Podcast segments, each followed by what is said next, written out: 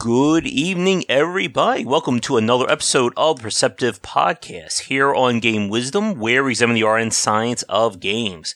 As always, I am Josh Bycer, and we have a great cast for you tonight. We're going to be discussing one of the more surprising games I had a chance to play that I fell in love with, and that is the Cook Serve Delicious series a series that's built around managing a restaurant without you having to, without you not having to learn anything related to cooking or serving food.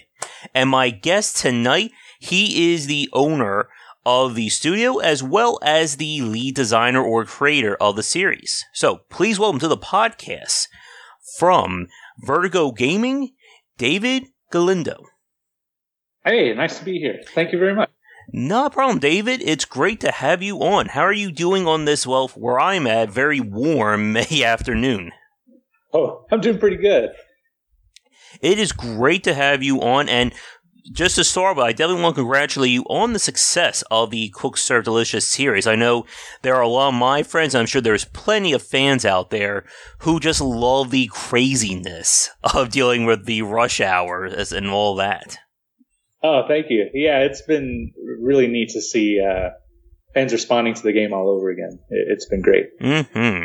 And for those of you listening to it right now, Cook Serve Delicious 2 has been out for several months, and David is planning, I believe you said it's a free expansion to the game in June. Is that correct? Uh, yes, that's right. The barista update is what we're calling it. Cool. And we'll be talking a little bit more in detail about that later on in our cast. But to get things started with, for people who haven't heard of Cook Serve Delicious or Vertigo Gaming, could you talk a little bit about yourself, David, and kind of your background when it comes to the game industry? Sure. Um, well, I've been making games for a long time now. I'm 32, but I started back when I was in, gosh, junior high, just making free games and not really expecting much of it, but the more I leaned into it, the more I wanted to make it a career for me. Mm-hmm. And um, that kind of started with one of my older games called The Oil Blue, and um, that one didn't really take off very well. So I had one more game I wanted to make, and I thought, well, if this game doesn't take off, then I'm gonna have to get like an actual job because you know I was kind of running out of funds, and I didn't really have a whole lot of money to begin with, and uh, I had been making these free uh, fan games of a game called Ore no Ryori, and uh, it's a Japanese cooking game. And uh, I had made two of those games uh, for free on PC, and I thought, oh, what if I can just make it into something of my own and maybe try and have that be my practically my last uh, commercial release. Mm-hmm. Uh, and that's what I did, and uh, it just exploded from there. And uh since then, we I've made uh, Cook Serve Delicious 2 and have some other projects in the works that uh, can't wait to announce sometime in the future. Awesome. Before we go further, David, if you wouldn't mind, you are coming just a little bit low on my end again. If you could maybe just raise up the volume just like a little bit, that would be great. Okay, sure. How's that? A little bit more, if you wouldn't mind, please. Okay. Uh, how about now? That's Is that any? Okay. Yeah, that's good. Sorry about that. All right. no problem. All right. Three, two, one. Yep. It's great to hear about the success of Cook Serve Delicious, Dave. And it's always very interesting to talk to indie developers, especially about the work that goes into these games. And I think it's very fascinating because you're not the only one I've spoken to about this, David, that you've had obviously several games before Cook Serve Delicious. You mentioned the fan games you did. And um, what was the oil game? I'm sorry. Yeah, it was called the Oil Blue. Oil Blue, it. And this is one of the things I think a lot of consumers and people who are first timers don't quite understand that just because you have one game that kind of breaks down becomes your big hit doesn't mean that's the only game you've worked on. And I know it can be very disheartening for a lot of new developers about, you know, when your games aren't succeeding that well. So I guess like from like the work you've done on your previous games and with Cook Serve Delicious, I'm sure this is a question like any students or enthusiasts may who are listening may be wondering. I guess how did you push through to keep working on games despite the unfortunate not getting like the big sales with your first few ideas?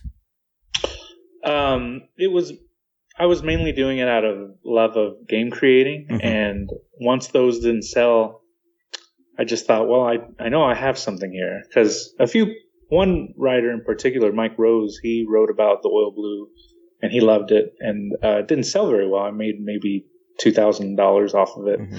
and I thought, um, you know, he he sees something in it that that inspired me, and I thought I I want to keep going. I want to keep making games, and um, I was basically supplementing my game making with my income as like being a barista and being uh, just working on other jobs, and uh, you know. It, it's you have to push hard and you have to believe in yourself, but in the same way, I feel like if Cook Serve Delicious didn't take off, honestly, I probably wouldn't have my heart in it anymore mm. because it is disparaging to yeah. be in a way kind of rejected. Um, back then it was.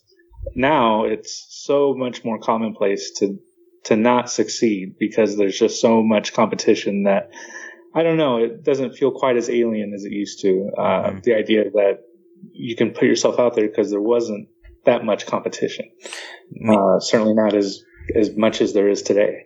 For sure. And you are definitely not the only developer I've spoken to who thinks that way, David. I've, it's definitely become a very interesting and I think very depressing market for a lot of developers these days. Cause as you just said, in back in like 2011, 2012, there weren't as many games on Steam. Steam, of course, obviously blew up, but it's, it was nowhere near what it was today. And oh, sure like I say this all the time to people that just because like even if you do everything right, sadly that doesn't translate into your game doing well. And it's if you follow like any any developers on Twitter, I, they always talk about this issue, and it is a very serious concern about trying to make a living on these games, especially when you are making something that's both passionate, something that you really want to make, and something that's very unique that there really isn't anything else on the market to judge it. Oh, excuse me, to judge it by. Right.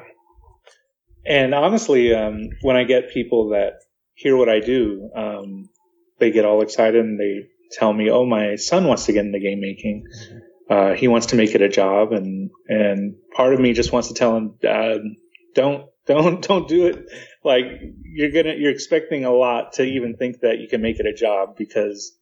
it is so difficult as far as making it as an indie developer on mm-hmm. your own. Uh, if you want to get into the industry, that's a whole other thing. That's a much safer and easier path. Not that it's easy to make a game with a company, but that's a more secure mm-hmm. um, type of job. So it's not. It's it's just it's so hard. It is so much harder than it used to be, and I was very lucky I came in when I did. Hmm. And it's definitely one of those topics that we could I'm sure we could dedicate many more podcasts to, unfortunately. And it's just, I think, when it comes to the independent space, like as you said, everybody is trying to make their own unique game. And from what you say regarding your passion for Cook Serve Delicious and for your other titles, that can drive people to just keep going. But when there's only so many hours in a day and so much money for the consumer to spend, it's very hard to figure out what game should I invest my time and money into this month. Oh, sure. But uh, with that said, I guess let's try to get back to a little, at least some a little bit more happier topics for the cast, and talk a little bit more about Cook Serve Delicious. Now, as you said a few minutes ago, this was kind of a spin off or an evolution from a fan made game that you were designing, right? Uh, yes, that's right. Uh, the uh, Japanese classic, the Ore no Ryori game. Right. Now, for people who haven't heard of that, are they both like similar in structure, or were there elements that you did not include from that fan game? Um, they are in the sense of how the game is displayed on screen. Um, but past that, I it was more of like a fun type of twin stick game, the original classic, because it was released on PlayStation. Mm-hmm. And I kind of turned mine into a more uh, faster keyboard challenge type game. Um, and so where the skill of Ore no Ryori came from how you were chopping those ingredients, how well you're doing. Uh, it was more of like a little more leisurely pace. Uh, Cook Serve Delicious is much more intense and much more. Uh, uh, it's just kind of different in, Mm-hmm. it, in its own way. I, I like the speed and the challenge that it brings, Mhm. and that's the way I was going from the first game to the second game, which is even faster and crazier. yeah. Yes, it is. I guess one of the more interesting aspects of Cook Serve Delicious, again, is abstracting the nature of cooking into the, as you said, the key pressing challenges, making sure you're hitting the right orders, you're hitting, you're mashing the buttons, you're doing whatever the specific um, recipe demands of you. When it came to designing the overall development of Cook Serve Delicious and into Cook Serve Delicious 2, was that kind of gameplay kind of set from the start, or did you have to do any like major iterations to, to kind of get to where it is today? Iterations as far as how how to cook food or how yes, to, like the general like game system of doing of setting up the recipes and then performing the commands. It was mostly first seeing how a food is prepared and then figuring out on my end what makes sense and tying it as close to reality as I could before I kind of uh, balance it for gameplay purposes. So there are a few steps um, that are missing here and there from different foods, like um, making the pizza, but you don't actually see the final product. Normally, you would just cut it, uh, cut it up, and I actually had that plan, but the flow wasn't very good, and I thought I'm just not going to worry about it. And uh, I would always focus more toward the gameplay aspect of it, and um, the complexity of the second one allowed me to kind of make different kinds of uh, prepping, which is what I call like uh, prepping foods, getting ready for them to cook, and just have the player being able to make it faster and in multiple orders because normally you wouldn't make a corn dog on its own, you would make multiple. So it was, uh, I was able to really balance it a little bit better and make it a little more realistic for the second one, but mostly it's just gameplay fun that I, that I really strive for. Hmm. Now, with the actual commands, again, for those of you listening to this who haven't played the game yet, it can get very crazy in terms of some of the more advanced dishes you can make. When coming up with the various, I guess, key commands, how did you settle on, like, what each uh, menu item required from the player? Um, well, I had a really good team that volunteered and helped me to balance the keys because there's only so many letters that we can use on the keyboard. And uh, with the sequel, I was able to have eight keys displayed at once. And you have 24 possible ingredients.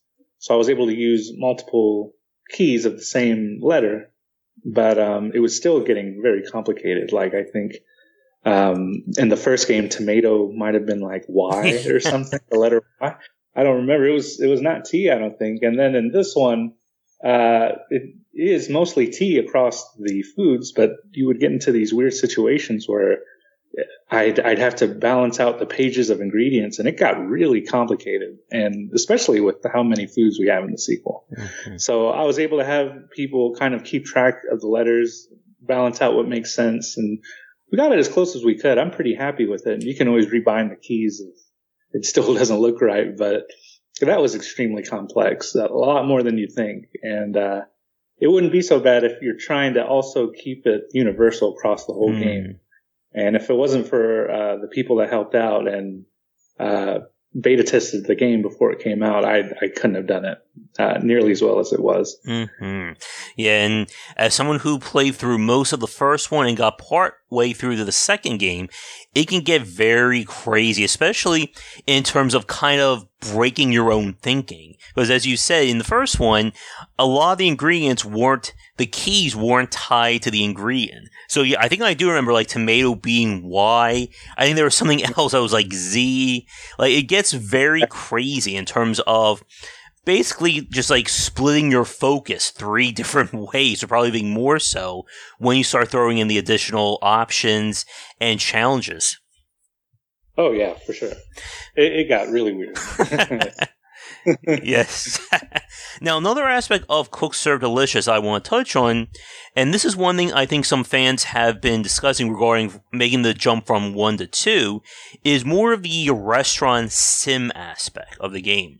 Now, for people listening who don't know what we're talking about, in the first game, you had control obviously over what your menu was for that day, but you can of course upgrade your various prep stations, you can add more recipes, you can basically have some control. It's not exactly a full, you know, business management game, but it did mm-hmm. definitely add a little bit to it. And I guess for you, David, what did you decide in terms of the management side when it came to Cook Serve Delicious and then expanding on that in Cook Serve Delicious 2? Um, I like the idea of doing having a management portion and then the gameplay portion. Um, I didn't want to make it overly complex. I felt like mm-hmm. that would have made the game a little too much of everything. Um, because I know there were some people that wanted maybe limited ingredients and you'd have to refill your ingredients uh, after the day is finished and pay for that and and um, so the management was very loose uh, in the first game. And the second game I felt like I wanted to get away from that even more and make it much more of a gameplay oriented mm-hmm. uh, focus. And looking back on it now I mean I can understand why people felt like that might have been a mistake. A lot of people liked the new um, focus on gameplay and having over 350 levels and stuff, and other people just weren't having it. They wanted the same kind of management style from the first game, which uh, wasn't there at launch uh, mm-hmm. for the sequel. Yeah. And so it's been interesting to hear what people want out of the game. Um, I don't know if I've nailed it with either game. Mm-hmm.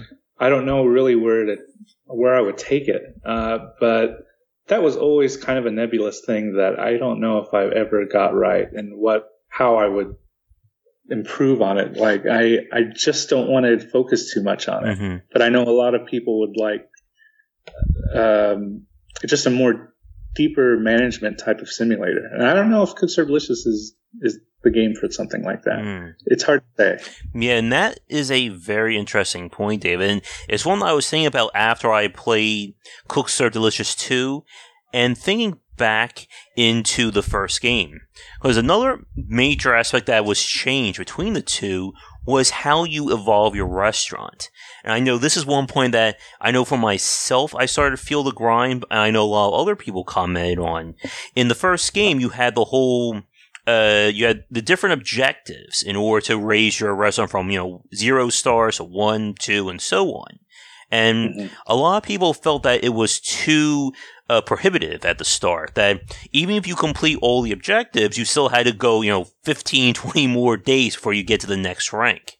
And oh, sure it, it's very tricky, I think, for a game like Cook Serve Delicious and just say any game in general in terms of how you want your progression curve to go in the title. Because while yes, the player is still doing the same thing over and over again, it's very tricky when they don't feel like they're making all that much progress. You know, when the carrot on the stick has been moved a little too far away. Mm-hmm. I agree, and um, that was my major problem I had with the first game. I wanted to do away with all of that. Yeah. And in doing so, you know, again, I feel like I nailed it. Uh, when it launched, I, for the sequel, I mean, um, because I got rid of all that and I had a more kind of like an XP leveling type of thing where you just keep playing and you level up. And I had figured that I, I had kind of perfected the, the, the way of progression, and I certainly didn't. A lot of people didn't like that. A lot of people wanted the objectives back. And, you know, I, I talk like the game's 50 50. It's really not. Uh, you know, it has an 87% rating on Steam, but the first game has a 95% rating. Mm-hmm. So I always have to wonder um, what is the best way to progress in a game that I that is a sandbox type of loose kind of feel. Mm-hmm. Uh, the first game wasn't quite like that, and I think the second game was too open ended. Mm. Um, but at the same time, I, I, enjoy the way each of them does it. Mm-hmm. Uh, I don't want to talk too negatively about my game. You know, yeah. it's hard not to do that when you're a developer because you always think, "Oh man, did, it, did I do the right thing?" Mm-hmm. Uh, I, I, um, yeah, I get, I get what you mean though. The first game it was pretty harsh, and it was even worse before it was released. Uh, there was it would increase the number of days you had to complete every star you went. So I think the last star that you needed to finish the game was something like 60 days of service. And I thought, oh man, I can just put 40 hours of gameplay on here. and uh, yeah, the beta testers didn't have that. They they hated it, and uh, I cut it down to where now you only have to, I think, play maybe 20, 20 25 hours to beat it, mm-hmm. and it feels better. Mm-hmm. It's still a grind, but it was even worse before I released it. Mm-hmm. And if we had the time today, we could probably spend like the next 30 minutes an hour talking about that kind of getting the progression curve just right, because that is certainly a very fascinating topic for game design. Now, oh, sure. Uh, one thing that I wanted to touch on with you is about the overall difficulty of the game. Now, we mentioned, of course, setting up the various key commands a few minutes ago, but in terms of, I guess, balancing the game or who the game was aimed for, did you always have the idea to I wouldn't say it's like super hardcore, at least in the cooking side, but it can still be very intensive to play. Was that always your intention from like your first idea for the series? I didn't expect it. Um, I was mainly building a game for myself because I like hard games and I like challenges. And uh, I went into that with a cooking game with the first game. And um, I think a lot of people were disarmed by it. They saw the cutesy art style and it was a cooking game and they didn't think anything of it. And when they played it, uh, it's very much intended that you fail the first day mm-hmm. because you don't expect the rush hour. You don't know how to get all the orders and uh, you will experience the hardest part of the game right away twice in one day actually so um, I like that. I kind of like that aspect of catching people off guard. For some people, right away they would. Uh, I saw maybe one or two reviews were like, "Oh, this game's too hard." I I don't know why I downloaded, but other people are kind of intrigued by that because they're like, "Why did? How could this game beat me? I was expecting like this casual, fun little simulator, and I just had my, you know, I couldn't handle it, and so they would get better and they would try and beat it. They felt like the challenge. They weren't expecting it, but they were ready to meet it. Mm-hmm. And it's crazy the uh, seeing at PAX when we uh, hmm. did the expo a few weeks ago, the diverse number of uh, both gender and age that that really enjoyed the game, and I think that speaks to how well just making a challenging game and not expecting not not aiming for a particular audience because that's not what I wanted to do. I didn't want to do a casual simple game. Uh, I wanted to make a very challenging game. If you were ready for the challenge, I wanted to meet you with it. And um, it's been really fascinating to see people respond to that because I don't think enough games do that, really. Mm-hmm. Yeah. And challenging these kinds of games can be very tricky to balance because if you make things too hard, it can feel like you're just hitting the player over the head with it. And with a game like Cook Serve Delicious and of course the sequel, there really isn't all that much that the game does to really make it easier on the player. Now the first game with the more the management side, you could get, you know, a better dishwasher, better trash, stuff like that. But when it came to the second game, it really was just about if you can't get your hands or you're not good at typing fast enough, you really can't get all that far in the game. Yeah, uh, like the progression never stops. Uh, mm-hmm. So if you don't do well, it's just going to take you longer to get to the other levels. But um, it is a much, much more intense experience for the sequel to the point where I sometimes wonder if I went too far because uh, you can get all golds by perfecting each day. And, um, you know, per- having perfect days in the first game was nice, but it wasn't really a requirement. And in this game, it's the sequel. It wasn't a requirement either, but to have gold medals show up on screen, I think that's always something people want to strive mm-hmm. for. And immediately that makes it so much more challenging.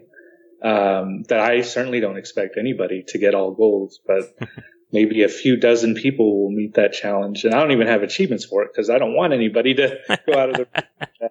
but certainly I feel like I've made the difficulty that much harder. And in a way, it's great for those that have played the game since the first game. But I think it's also limiting um, when I want to bring a new audience to it. Uh, and it maybe it could have been softer, I guess, maybe for those that are new to the game, the sequel at least. Because I do see a lot of people that say I recommend playing the first game first because the sequel pretty much expects that you have that perfect. Mm-hmm. And I can see where they're coming from. They're probably right. And that's more of a mistake as me as like a developer assuming things about the audience because uh, I had never made a sequel before. So that was pretty interesting. Mm-hmm. And speaking about that jump from Cook Serve Delicious to the sequel, um, I, I, have a few questions for you there, but there's one other thing that I want to touch on really quickly, and that is, of course, porting the game. Now, obviously, for pr- most people who are listening to us right now, they have probably played Cook Serve Delicious on the PC, but I know you've also released mobile versions as well. And this is one of the more fascinating parts about this is that as someone who's played both games and has used a keyboard in their spare time just here and there, I can't imagine what it was like porting this game and translating a lot of these controls to the mobile side of things. I guess how did you approach like going to a completely different platform and a completely different control scheme for the Cook Serve Delicious series? Actually, it wasn't too hard. Um, hmm. it, it, sounds harder than it probably I felt it was because I didn't want to rebalance anything. Uh, but at the same time, I I felt like I could translate that keyboard experience pretty well on a touchscreen. Um, and then later on, I would add gamepad support, uh, and that was an interesting experience trying to mimic the feel of a keyboard on a on a gamepad. But um, with mobile, I, I for sure didn't want to change up any of the challenges. All the order speeds and everything about the gameplay is exactly the same from the PC. Mm-hmm. Uh, I didn't want to slow down anything to do touch. Um, and I implemented some gesture like stuff for the chores as I thought that would be pretty fun. But it was mostly just mapping um, the buttons in a way to where I knew where the player's hands were going to be and uh, just making it very easily accessible so they could run through those orders. And um, yeah, it actually wasn't too bad. Uh, I just really the only hardest thing about it was porting to mobile itself. I just hate that platform so much because it's so difficult. Uh, it's very, very time consuming. The audience is a very different segment of people that I'm used to. Um, mm-hmm. Not to say it's bad or anything, but they're used to a different standard than I think PC gamers are. Mm-hmm. And um, gosh, I I know a lot of people have asked about Delicious 2 on mobile, and I'm wanting to do that, but I'm no hurry to do that because, goodness, I, I I just hate working on mobile games. It's just so difficult as far as keeping up with the OS, and you know, if Apple makes a decision that affects your game, like I released Cook Serve Delicious a few years ago for mobile, and every couple years something will happen and uh, I have to go back to that old code and port it on the new uh, OS that Apple released, uh, iOS, you know, seven or 8 mm-hmm. and something will happen, and your customers pretty much practically demand like lifetime service. Mm-hmm. and you know, it's that's not exactly you know 100% true, but it, I feel like I'm always going to be tied to that mobile game uh, having to update it for some reason, mm. uh, mainly due to the platform holders. Uh, I know, I understand they have to change stuff, but anyway, that was way more than you probably asked. But I just I had to rant a little bit about mobile because, hmm. gosh, that space is not fun. Mm-hmm. That's another topic we could easily segue into. We had the time today. yeah. But uh, speaking about the other platform, as you said, you ported uh, Cook Serve Delicious 2. That is available on PSN, is that right? Uh, it will be. We're going to be working on that uh, this year and uh, hopefully releasing it very soon. Hmm. I guess as an interest question, I'm not sure if you've gathered any data on this, David, but how has Cook Serve Delicious, at least the first one, did on the console? Like, did you release on the console as well? No, I ended up. We did do a test run okay. on that. Um, Game Maker ported it to PlayStation just to show off at a expo, uh, but we we didn't actually formally okay. uh, release it on PS4. Uh, it was always an idea that we could, but by the time that came around and I could do it, I was already making Cook Serve Delicious 2, and I didn't want to uh, take my attention off of that. All right. Yeah, so I'm going to be interested to see how the market responds to Cook Serve Delicious 2 when it goes to the console side. Because one of the things that we've seen, and going back to what we were talking about in the first part, regarding kind of how the independent space has grown, is we're seeing more independent games making the jump from PC to console. And it's giving console gamers a chance to try out games that I think they probably have never played before. Yeah, it's pretty exciting. Um, it's pretty neat, and I feel like the space is better on console than it is on PC. Um, hmm. There's a little bit more room to breathe in a way. Yeah, it's definitely, again, as we've said just before with the mobile side, it's definitely a different marketplace compared to PC. And hell, we could even break down PC into the different sites like Humble, GOG, itch.io, and of course, obviously Steam. And it's definitely going to be very telling, I think, in the next few years to kind of see where, if the consoles really do embrace the independent scene. I was talking to a previous guest, probably at the time of this podcast a few months ago, where we talked about how Nintendo has been making a really strong push to court independent developers. Yeah, they've been really exciting to see because this kind of came out of nowhere. Mm-hmm kind of similar to how PlayStation opened up uh, at the beginning of the PlayStation 4's life cycle. Uh, Xbox went through it with Xbox Live, mm-hmm. um, and then PlayStation did announce Nintendo's turn to kind of have the love for indies in a way. Mm. So it's really exciting. I, I love my Switch. It's my favorite console. and I, um, yeah, it's been really fascinating seeing that play out. Mm-hmm. And as we said at the start, we are recording this just at the start of May right now, so we still have the rest of the year to see how the Switch will do. We've all we've already seen the reports about the Switch being Nintendo's. I think it's been their one of their best selling consoles to date, and that could translate to some very a very big marketplace for independent developers going forward. But I think there's also that as risk, and I know a lot of people have been saying this, that by the time all the independent developers move over to the Switch, then we'll run into the same overcrowding issue. Yeah, and you know, Nintendo's eShop isn't doing them any favors. Mm-hmm. It's very hard to discover games yes. there. Um, it's a problem that you always run into. Um, like PlayStation just has just a million different releases every mm-hmm. week. And um, Xbox is very fragmented. I, am not a fan of what they're doing. I understand why they're doing mm-hmm. it, but the there's just even on that platform with the Creators Club and with the Windows Store and uh, Play Anywhere, it's it's it's you just get uh, into that problem of curation in a way, yeah. where you want platform holders to kind of curate and make you know front page front pages and, and display games that they think uh, are the big hitters for the week and stuff like that. And I think there's value to that.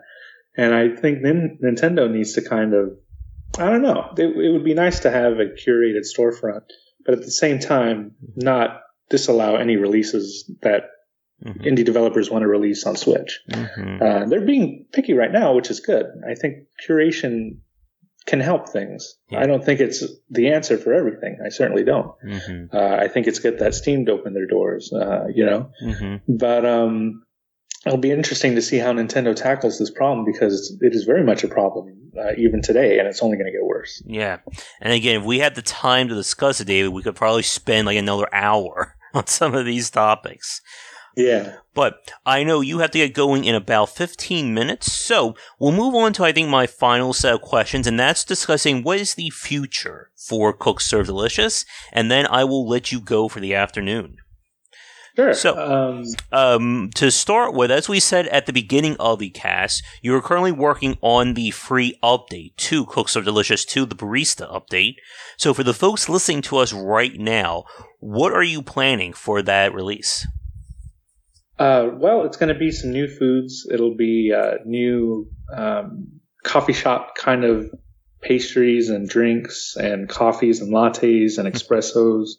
Just a bunch of fun stuff that's really been neat for me because I was a barista for many years and uh, it's been neat to tap into that uh, and kind of just play like I used to my old job in a way. and uh, we're doing that one, and then right after that, I'm going to be focusing very hard on the PlayStation 4 port, uh, trying to get that done as fast as I can and uh, release that. And we will be looking at other consoles after that, um, hopefully in the first quarter of 2019. And as far as that goes, we, we definitely have other plans. I don't think Cook Serve Delicious 2 is going to be the last Cook Serve Delicious game you're going to see out there. Hmm, nice. Uh, I found I was very much intending for that to be the last game because I, I, would like to move on to other things. I think it'd be fun, but you know, um, I think there's there's other avenues I can explore, mm-hmm. and um, I don't know. I, I don't think that I'm quite done with cooking games just yet. So we'll see what happens. I'm sure a lot of people's hands have just started to hurt for some inexplicable reason as you said that. Yeah, it's going to be interesting. I'm really excited to see what people think of uh, some of the ideas I have. Mm-hmm. Now, one thing that I found very interesting is, of course, you have multiplayer in terms of like the like with the second game. Is that when you introduce the uh, competitive multiplayer? Like, is that online or is that local?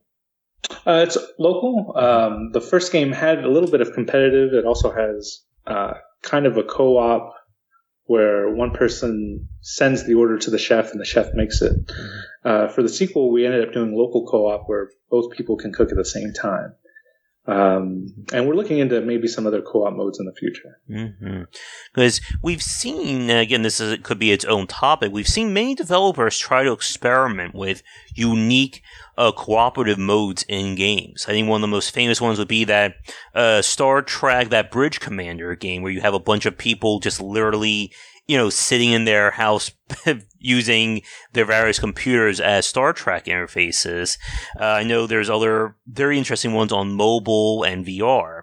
And would be very crazy to see like a cooperative cook serve delicious game. Although I'm sure that would probably ruin a lot of friendships in the process. Oh. You know, I, uh, I have kind of those ideas. Uh, it, would never be online. Online mm-hmm. is something that I wouldn't yeah. really want to focus on because it's very difficult for indie devs to make a very good, solid online component. Mm-hmm. Um, so yeah, I get what you're saying. Like we, the co-op that we have in uh, the second game, it's very much uh, uh, like a normal co-op with split screen. But a lot of people miss that uh, unique co-op that I implemented in the first game, mm-hmm. which was really due to coding limitations that I had to do it that way. And it ended up being really neat for a lot of people because their um, friend that doesn't play very many games can play that easily. Uh, and in this one, you kind of need two like skilled individuals to to make it work. Mm-hmm. Um, so there's some neat co-op things that I that I've kind of had in my head that would be really neat. But I think would probably take its own game, kind of like Star Trek Bridge Crew or something, where I don't know. I I don't want to say it because maybe I'll end up doing it at some point, but I totally agree. Like, there's some room in the cooking space to make some really neat co-op experiences. Mm-hmm. Now, one other question regarding the design of going from one to two that I forgot to ask that I definitely want to touch on is growing and iterating it out. Because this is a very common challenge for any developer, not just in an independent space, as to how do you take a sequel and go from there. Because we see essentially two different philosophies. You see the developers who go for a completely different sequel. You know, they go, you know, they double down. They try to make it even bigger and grander than the first one. And then you have sequels that tend to iterate on a few specific mechanics, but generally keep the same foundation and structure. Now, we've spent a good part of our cast today talking about some of the changes to the progression system, to the management sim side.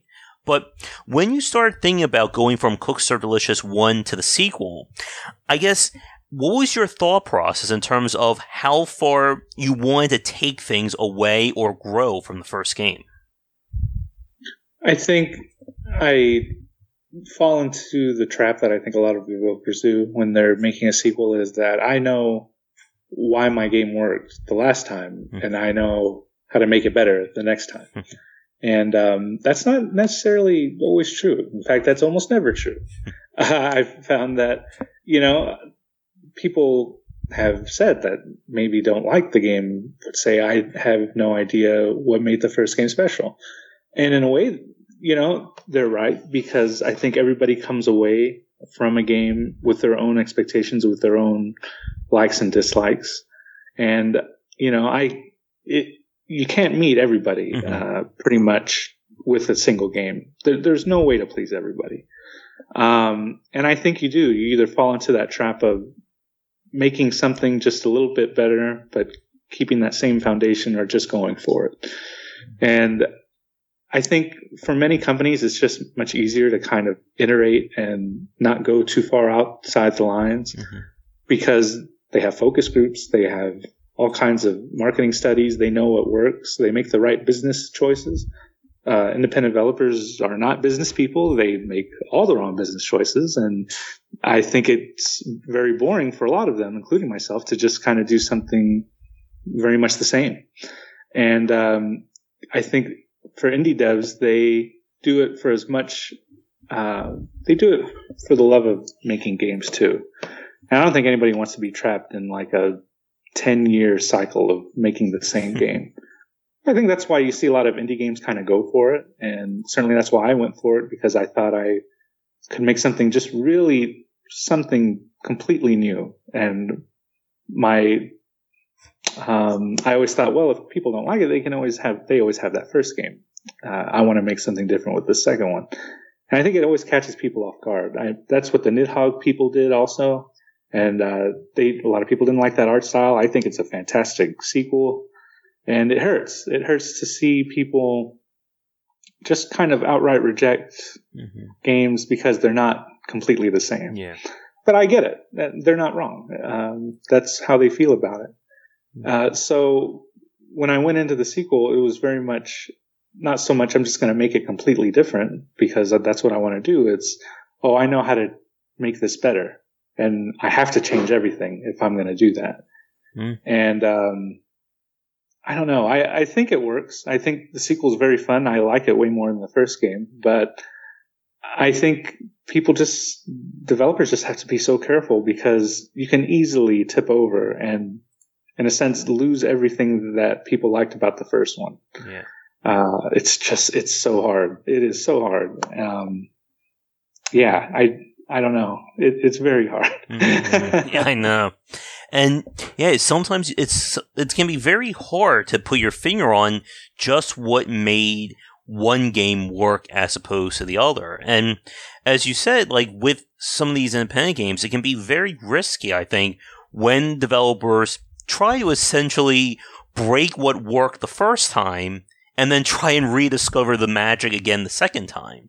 And I, there are examples I can think of, I'm sure there's some you probably know of as well, of developers who've sadly essentially broke what fit, what worked and weren't able to get it fixed. Oh yeah. I mean, there have certainly been sequels where I totally fell out of love with the game. Mm-hmm. Um, and you know, I, at the time, I, I think you just want to blame the developer and, you know, be mad about it. But as becoming a developer, you, I start to realize, oh, I see what, where they were coming from. Mm-hmm. And, you know, it's, it's, it opened my eyes a little bit more. I, I, uh, I think it's great to always kind of go for it. I'd rather have something completely new, even if I hate it. Mm-hmm. Um, but at the same time, you know, the makers of Rogue Legacy made that Full Metal Furies game. I love Full Metal Furies. I think it's great, but gosh, you know, I think about a Rogue Legacy 2 and it kills me because I'm like, oh, I would love something like that. And I don't even care if it's the same game, just new levels. It would be fantastic. Mm-hmm. So yeah, I don't know. It's, it's, it's a weird frame of thought that you kind of just get yourself into. Mm-hmm. And as you said earlier, with uh, doing Cook Serve Delicious for the mobile side of things, it can be very hard for developers when it comes to sometimes supporting these games for a very long time. And we see things both ways. We've seen games that go for two plus years of additional support and DLC and more features, and then games that once they're done, outside of like a bounce patch or a quality of life patch, that's it. The developer is done with that game. They're not going to work on it anymore. And mm-hmm. there are obviously uh, major pros and cons to both approaches.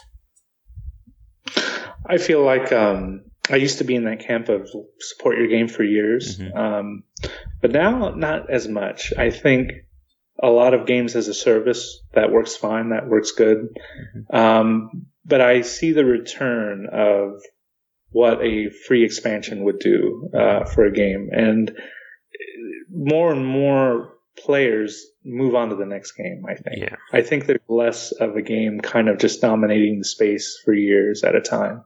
Mm. And I think that's partly due to Twitch and the way Twitch works now. Uh, you know, streamers are always looking for the next game. Um, you know, Cook Serve Delicious, uh, the first one was very much a slow, slow grower and, uh, would make good money for months. And, uh, you know, you had this gradual curve kind of. Mm-hmm. And with the sequel, it's very much, uh, first month sales have been more than these last few months. Mm-hmm. Uh, it's, it's just a massive opening, more than I think the first Cook Serve Delicious made. Uh, I made in a week than Cook Serve Delicious made in months, mm-hmm. uh, when it first released. Uh, but I'm forecasting that. I don't know if it'll make as much as the first game did.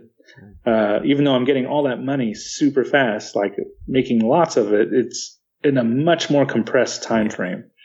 And I think the fall off of the sequel and future games is going to be much more severe because there's just so many games out there. Exactly. Yeah. So, yeah, I, I don't necessarily think it's um, as an ideal a strategy as it used to be, where you just not that I'm not going to support Cook Serve Delicious. I mean, obviously releasing that barista pack, but mm-hmm. um, the idea of okay, here's my three year roadmap for Cook Serve Delicious too. That's not financially going to work yeah. out if I was to do that. Mm-hmm. And I hear the same thing. I spoke to a game developer Jake Birkett of Grey Alien Games, who last year released his game Shadowhand. And hmm. he's spoken about kind of the push and pull of the market and how that really affected what his long term plans for that game was. Because as you're no doubt aware, David, I'm sure for any developers listening, it's great to think about, you know, the next two to five years of your life working on the same game. But it is a different story in terms of just how much revenue that's going to bring in to keep your game going. Because we've seen developers, again, with kind of the struggles of the independent side, who kind of fall down the hole chasing that additional content and thinking that it will lead to greater sales. Yeah, like I, I can, I have some plans for uh, the barista pack. We're going to be doing it with the promotional uh, marketing, and we're just going to kind of push it hard. Mm-hmm. And I'm looking at it from a, you know, what a, this exposure with or without the barista pack netted the same amount of sales. Mm-hmm. And um, this is more for the fans. You know, I want to do this. I think it's fun, but at the same time, I, it's not like it used to be where I'm thinking, okay, this will keep my game viable for the next year or 2 mm-hmm. uh, with these big expansions. It's it doesn't work out that way anymore, mm. and I think uh, the way you communicate it to your audience is so important. You know, you don't want to say, you know what, this game's not profitable, so we're stopping work on it. Mm-hmm. You want to leave it in a place where it feels good and it feels complete, and w- so that when you move on to the next game, your fans are ready. Mm-hmm. You know, your community's ready yes. to join the next game. And that's very difficult as well. Mm-hmm. And I think you're going to see that hard cutoff um, with kind of like console releases. And once you start porting games, then maybe you stop expecting so many big expansion kind of releases. Uh, it, it kind of has its own life cycle, and I think a lot of people are kind of adjusting to it. Mm-hmm. So we'll see. It's it's very different from where it was even just four years ago. Mm-hmm. Um, and it's all about communication and communicating communicating why you're doing something or why not you're doing something. Yeah. And if we had the time, I would definitely like to explore that more with you, David, especially about the importance of building a community and fostering, especially for an independent developer. But I know we are just about at our time for the evening. So, with that said, I have a few uh, last questions for you, and then we will say goodbye. So, the first one is again, we've spoken a lot about Cook Serve Delicious 1 and 2 over this cast. Is there anything relating to the design, development, just anything regarding both games in general that we didn't touch on that you'd like to bring up? Um, I think the stress of releasing a sequel is actually pretty interesting. I'm going to be releasing a Gamasutra article on that that touch bases on what I was really going through from an emotional standpoint in a way, because I think that's also important to see just what a launch day looks like for a developer yeah. that has these new expectations. Because, you know, we hear a lot from the other side of, you know, I released my game and nobody cares. There's a whole nother level of, well, I released this game and far too many people care and now I'm just a broken mess. Mm. And, uh, so that is a is a very personal article that I'm really curious to see if other people have the same experience. Mm-hmm. Um, and I'll be I'll be posting that sometime in May. All right, yeah, and that's definitely another topic in of itself. And I've been trying to educate people around here, and especially with my videos on the YouTube channel, about just what goes into making these games. And as if you, and as we talked about earlier in the podcast, there's definitely a lot of assumptions about what goes into game development that the consumer or even students don't really quite get. And game design is one of those fields that you really don't understand until you try and do it on your own. Oh yeah, definitely. Mm-hmm. And I guess uh, for right now, for anyone listening, is there an actual date for the Barista update, or is it just right now set for June? Right now, we just have June. Okay. Uh, I should have a final date, hopefully before the end of May. All right. yeah, we'll see. All right. And then I think with that, my last question for you for tonight, David, is do you have any final thoughts or anything you'd like to say to the fans listening to wrap up our cast with? You know, I hope I wasn't being discouraging or anything. Uh, it's easy, like I said, to be very negative. Um, weird, weirdly enough, like I love what I do. I think if you love game making, you should go for it. Absolutely. I think you should manage expectations. I feel like, um, which is what I did. I, I worked full time as a barista. I was not using, I didn't quit my job until I was confident the money was going to be coming in. Uh, and I was confident that, that I was able to supplement my life with it. Mm-hmm. Um, so it, it's not necessarily something that I don't think if people, if you love to make games and you feel like you want to make that your life, I mean, go for it. Absolutely. But if you're coming into it with a, well, I think business wise, I have a few ideas that, I mean, you can't, you can't come at it like that. You have to have a passion for game making, I think, and you'll make it work somehow. um, and I think it, uh, it does take a little bit of luck, but yeah, it's, it's, it's very difficult, but at the same time, it's never been easier to make and release a game. Mm-hmm. Yep. And again, there's just so much we could get into now. But if you're game for in the future, David, we can always have you back on for either a live or recorded talk. Sure, that's great. That sounds good. All right. So, with that said, we are going to wrap things up for this week's podcast. Again, thank you so much for coming on, and the best of luck with the Barista Update when it's released, hopefully next month. I appreciate it. Thank you very much for having me. Not a problem. And for you folks listening to us now, be sure to check out Cook Serve Delicious too. It's available on mobile, PC, um, it's on uh, Mac too, right? Um, yes, and on Linux as well. All right, and of course, hopefully, in the by the end of the year, it should be available on PlayStation or PSN. Yes, hopefully so. well, uh, again, definitely the best of luck with everything. For people listening who would like to follow you, uh, do you have like any Twitter, Facebook, or things like that to mention? Yeah, I have uh, Chubigans on Twitter, C H U B I G A N S, uh, and uh, we have Facebook Cook Serve Delicious page, and uh, I'm also on Tumblr. And yeah, you can just go to cookservedelicious.com and read more about it. Awesome. All right. So with that said, we are going to end things here for this week's cast. If you'd like to support Game Wisdom and what I do, there's always several options available. You can follow me on Twitter at GW Bycer.